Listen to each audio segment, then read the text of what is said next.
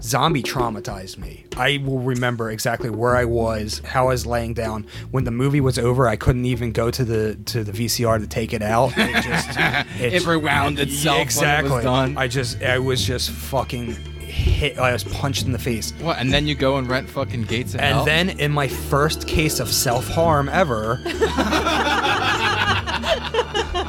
a week later, I, I see this movie Gates of Hell. Like I just noticed it, and I see that name Lucio Fulci that was burned in my mind because of that, and I'm like, yeah, oh wow, let's go again. Sold. Because of the grisly subject matter presented in the motion picture, The Gates of Hell, no person under 17 years of age will be admitted to the theater unless they are accompanied by a parent or certified adult guardian. I think there's a direct psychological link between your fingernails and your teeth.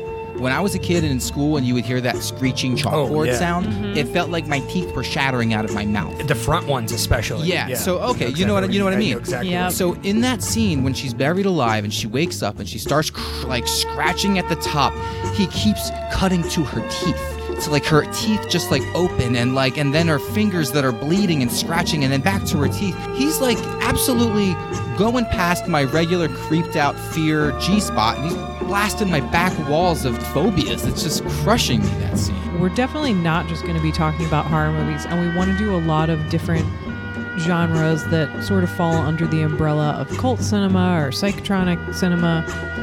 But I think this just has that indescribable quality that is what makes us all excited to talk about movies and to watch them. right. And intestine vomiting.